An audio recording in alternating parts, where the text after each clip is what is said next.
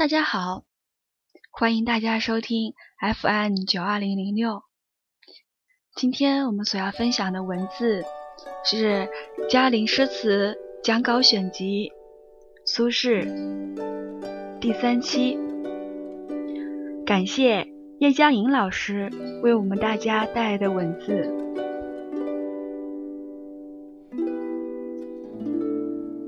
上一次我们讲到。苏东坡的性格和他的风格的关系，我们是从苏东坡小时候的一些故事讲起来的，因为这样就能对他有一个深刻具体的印象。我们讲到了他小的时候跟母亲读《后汉书·范宝传》的时候的事情。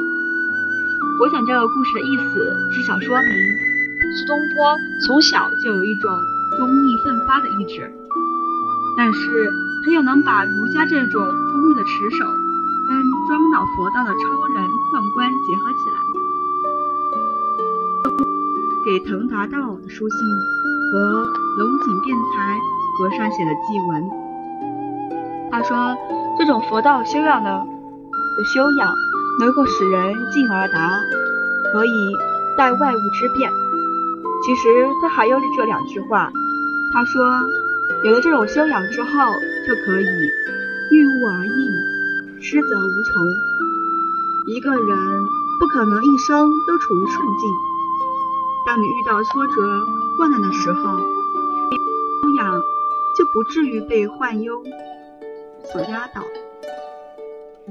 苏东坡小时候读书，读到忠义奋发的事情，马上就受到激励。这说明他天性上原有一种忠义奋发的这一面。他又非常喜欢庄子，以为这幅书把他心里想要说的话全部都说出来了。他小时候在山中就跟随道士张义讲经，年长后交结的朋友中也有不少僧道。这说明他性格上又与佛老接近了一面。现在。我们就要把他这性格上的两方面，与他生平的为人行事结合起来看一看。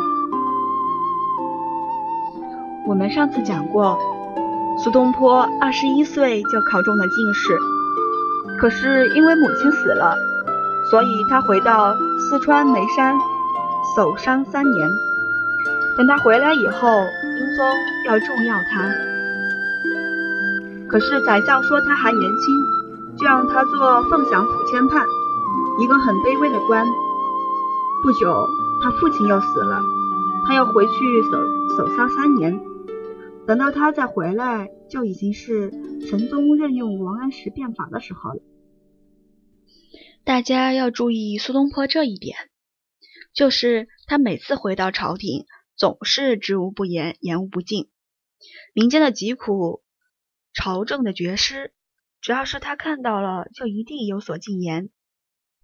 他曾经有上神宗皇帝的万言书，批评当时新法的政治，这当然是与时论不合，于是就外外放到杭州去做通判。后来宣仁太后启用旧党，司马光就上台了，苏东坡也被召回朝廷来做翰林学士。上次我正我正讲到这里，司马光这个人比较固执，他一上台就废免所有的新法，排挤掉所有的新党党人，这是造成后来激烈党争。苏东坡是比较通达的，当司马光要废除一切新法时，他就提出来说新法之中也有好的。当时争执最激烈的一件事，就是王安石新法中的免役法。北宋初年实行差役法，所有的老百姓都要服役，而那些地方官就常常让贫苦的农民年年服役，中间没有休息，不能回家，这是一个很大的弊病。王安石的变法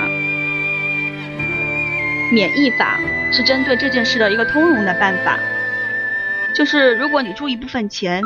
就可以不用去服役，把未尝不好。可是他落实政策的时候用人不当，那些下下级官吏就逼迫农民多出钱，造成了很大的灾害。那时候苏东坡就跟王安石争执过，他说法律的规则就像音乐里的五音六律，每个使用的人都可以用出千变万化的，此得人是一个十分重要的。新法的弊病主要是用人不当，而现在他又因这件事与司马光议论不和。我们还没有讲他前一次与新党议论不和而贬出去所遭遇的事情。现在，苏东坡被贬到杭州做通判的时候，他看到了两浙一带严明的疾苦。刘永为严明写过《竹海歌》，但那只是写一首诗而已。苏东坡在书事中论退言书，把严明的疾苦反映给朝廷。后来他又被派到密州，正赶上了密州发生的旱蝗之灾。旱灾之后就接连的闹蝗虫，可是地方官吏却欺瞒不报，这在中国历史上是经常如此的。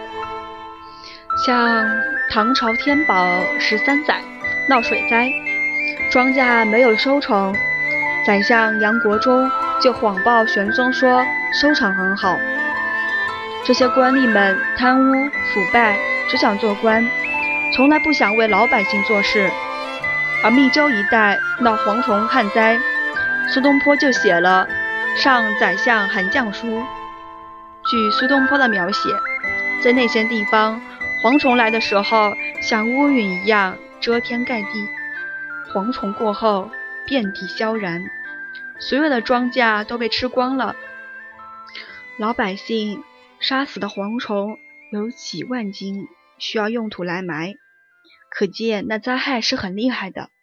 可是官吏们却说蝗虫不为灾，于是苏东坡就说：“像我这样的小人物，我的腰领不足以见府院，我不会欺骗朝廷。”腰是指腰斩的罪过，领是颈，指砍头的罪过。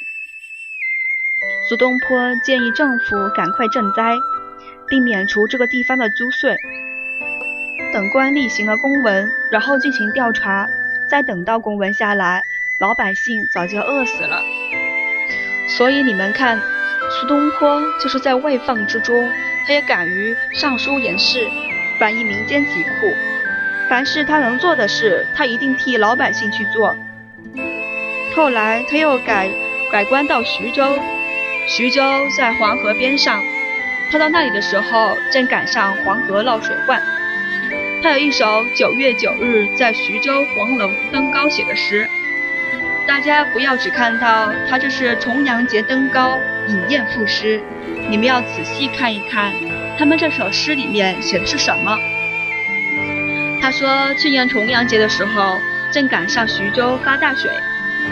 诗中描写了当时水势之大，和他亲身率领吏民拱筑防水的情形。这件事历史上是有记载的。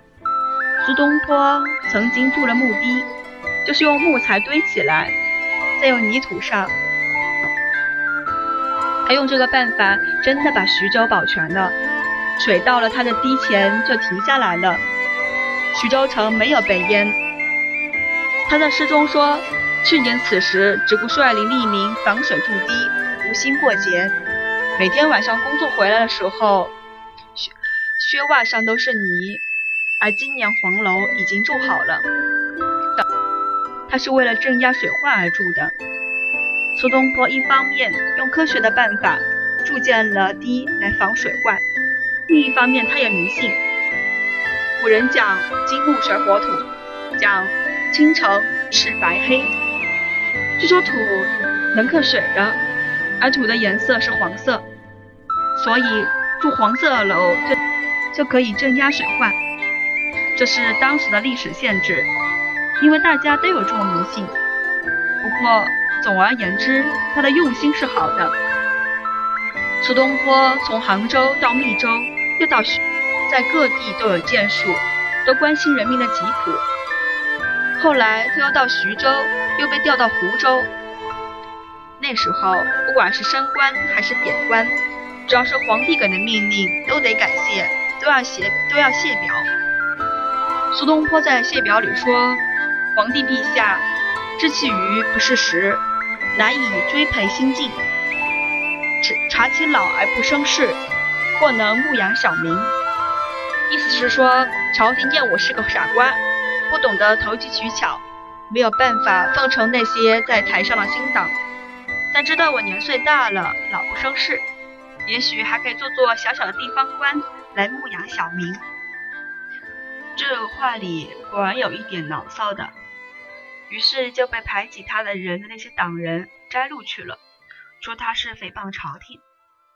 的是他还有一首咏会的诗，里面有两句说：“根到九泉无取处，此心唯有是龙之。”这句话当然是有很有。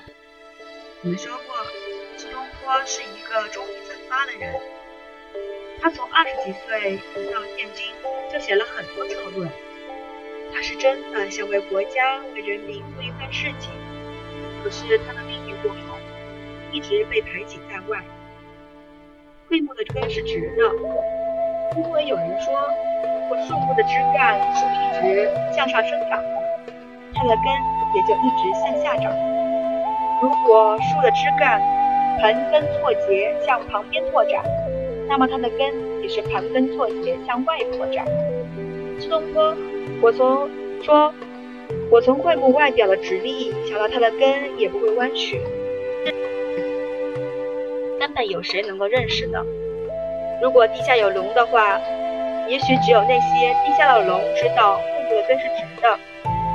这就不得了了，因为在古代中国，龙是天子的象羽，天子是飞龙在天。你说天上的飞龙不认识你，只有地下的赤龙才认识你，那赤龙是什么？于是大家都攻击苏东坡有叛逆之心，就到湖州来捉拿他，像捉捕盗贼那样把他捉走了，而且还收藏了他的家，把他所写的文字全部都翻出来。苏东坡给他的朋友写信说，他被捉走之后，周俊派人去搜查他的家，他的妻子和眷属就埋怨他，一天到晚写书有什么用？这下子可好了，把我们吓得要死。要知道，叛逆的罪是死罪。苏东坡被下在，那是专门关押国家大臣的监狱。有一本书记载了这件事，名叫《乌台诗案》。御史是为国家执法的官吏，御史台的院子里面种着很多高大直立的柏树，象征着森严和正直，所以御史台也叫柏台。柏台，由于柏树很多，也就招来了不少乌鸦在树上做巢，因此也叫乌台。排挤苏东坡的党人，在他的诗文里面寻招载具，吹毛求疵。说他影射朝廷，这就造成了文字狱。中国的文字狱在历史上由来已久。昨天我在五一三班刚刚讲到嵇康，魏晋时代的嵇康也是被人摘取他给朋友写的信，说他诽谤朝廷，破坏礼法，因而被冤枉的杀死了。苏东坡这次也差一点儿被冤枉杀死，他有两首诗。是那时候在狱中写给他的弟弟苏辙的。诗题上说：“余以世系御史塔狱，御史稍见轻，制度不能堪。”你们看嵇康，人家让他做官，他把人家骂了一顿。苏东坡则不然，他用词很宽厚。要知道，当一个人下台台上的时候，有的人为了讨好政权。掌权的人就会欺压他，而玉立如果不是对他的虐待很厉害，以苏东坡这样宽厚的性格，怎么会说制度不能堪？还说恐怕旦暮之间，我就要跟呃永别了。在这两首诗里有这样的句子：百台霜气夜凄凄，风动能当月向低，梦绕云山心思路。魂惊汤火，命如鸡。又说与君世世为兄弟，又结来生未。了因。秋冬之际，台的监狱里是很寒冷的，囊当是什么？是手铐脚镣，可见他被上了刑具。在深夜，如果犯人睡觉了，铁锁声。要知道，有许多使用毒虎的罪罚来逼迫犯人的事情，就是半夜里进行。那一定是御史在夜里审问他，给他用刑，就是他所说的“玉立剑清，梦绕云山”，有想念家乡的意思。苏东坡一直非常想念他的家乡四川眉山。他曾三次离开他的家乡，第一次是去汴京去考试，第二次是为母亲守丧之后，第三次是为父亲守丧之后。第三次离开故乡之后，他又再也没有回，没能回去。写过很多诗词怀念他的故乡，像“我家江水初发源，惯游直送江入海”。像归去来兮，无归何处？万里家在你额。但是一个人在被贬官的时候是不允许辞职回家的，何况他现在在被关在御史台的监狱里，就像一只马上就要被人。苏东坡和他的弟弟苏辙感情很好，因为他们的学问、文章都不相上下。有共同的语言，共同的心思和意。苏辙曾经上书要放弃自己的官职，以求把哥哥放出来。东还想一个还算是一个明白的国君。东坡的人摘取他咏会诗中的“根到九泉无取处，世间唯有赤龙之”的句子，说他有叛逆之心是。宋神春说：“彼自咏会。”可遇正事，又说自古称龙者多矣，如训士八龙、孔明元君也。后来就免除了苏东坡的死罪，把他贬到黄州去做团练副使，名义上是团练副使，可是不许他管任何正事。苏东坡带着妻子老小到了黄州之后，中的囚犯，无以为生。他的一个朋友认识黄州的地方长官，就替他想办法要来了一片废弃的营地，让他自己去开垦种田。苏东坡在营地上开出一片地来，他把这片地名取名东坡，自己就称为东坡居士。从那时候起，他就开始喜欢陶渊明的诗。后来，他晚年写了很多首和陶渊明的诗。这不是，这不只是因为他自己曾经亲自种田，从而想到陶渊明种田的生活，而是因为他在经历过很多挫折患难之后，体会到陶渊明在躬耕归隐后内心之中那一份不得志的悲哀和感叹。还不仅如此，更重要的是。他还能体会到陶渊明在失意和不得志之中，仍有一份自得之意，这才是真正了不起的地方。以前我们讲的都是苏东坡忠义奋发的这一方面，和他忧苦患难的这一方面，但是光了解了这一些还不足以认识苏东坡。刚才我们讲到苏东坡的一首词中的几句，就是。归去来兮，无归。万里家在尼额。通过这首词，看到苏东坡的转变，看到他怎样从一个挫折患忧和悲哀苦痛中解脱出来，这是苏东坡很了不起的地方。他要结合儒家和佛老，并不是空谈，不是在理论上说说就算了。它是通过现实生活中去实践的。这首词的词牌调叫《满庭芳》。下面这首词：来兮不，万里家在米额。伴来日苦无多，坐见黄州在润。儿童尽处与胡歌。山中有，鸡豚设酒，相劝老东坡。云何？当此去，人生底事，来往如梭。待闲看秋风，落水清波。好在钱塘细柳，应念我，莫剪柔柯。人传语，江南父老，时雨晒云梭。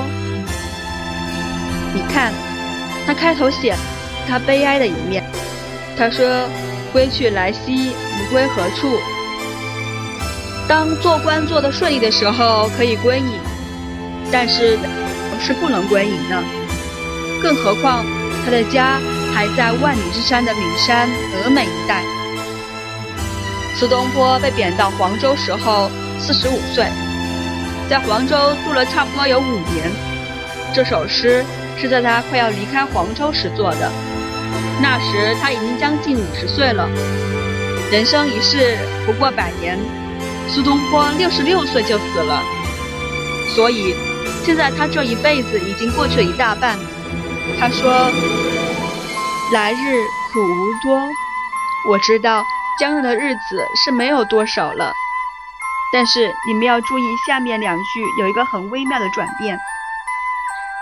坐见黄州在润，儿童尽处与吴歌。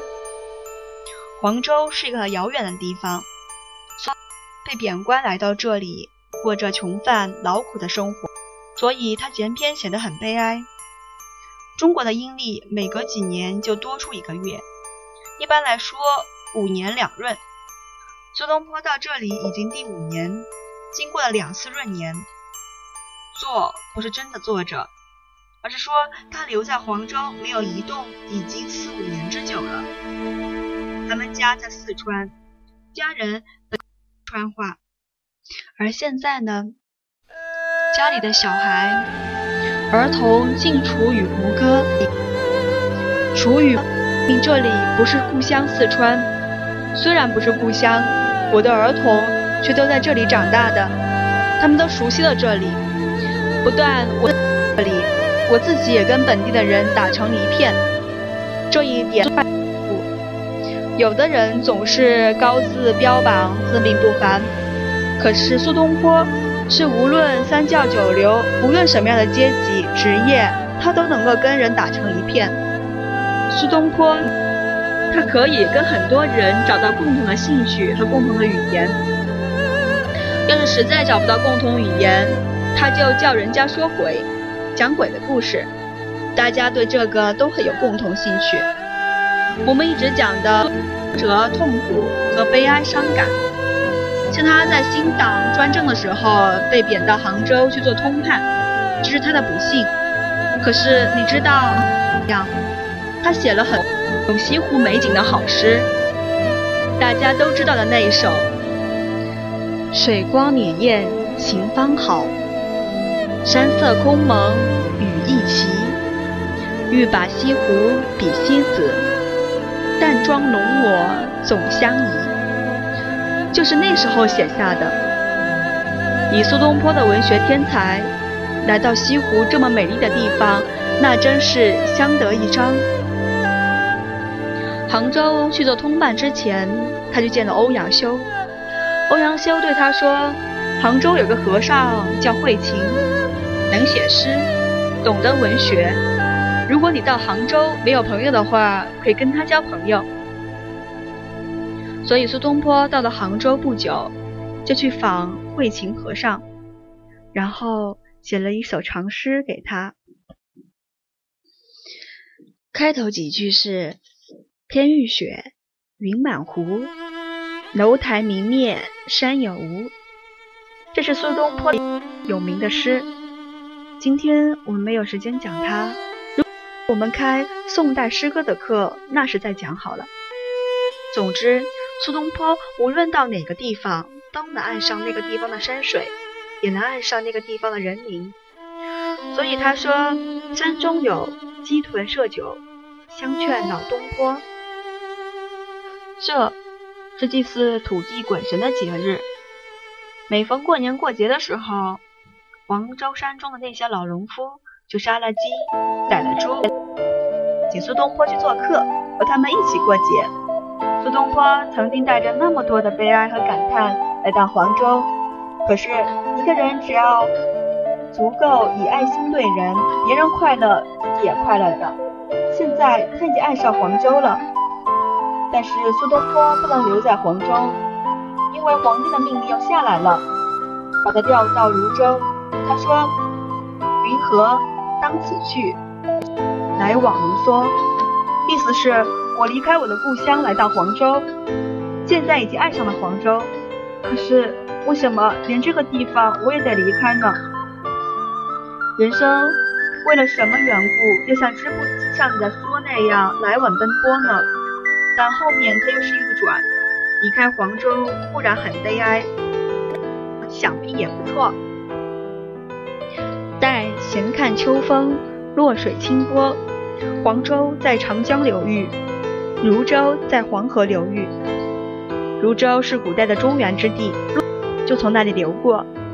秋风吹过洛水的时候，那一定别是一番风景。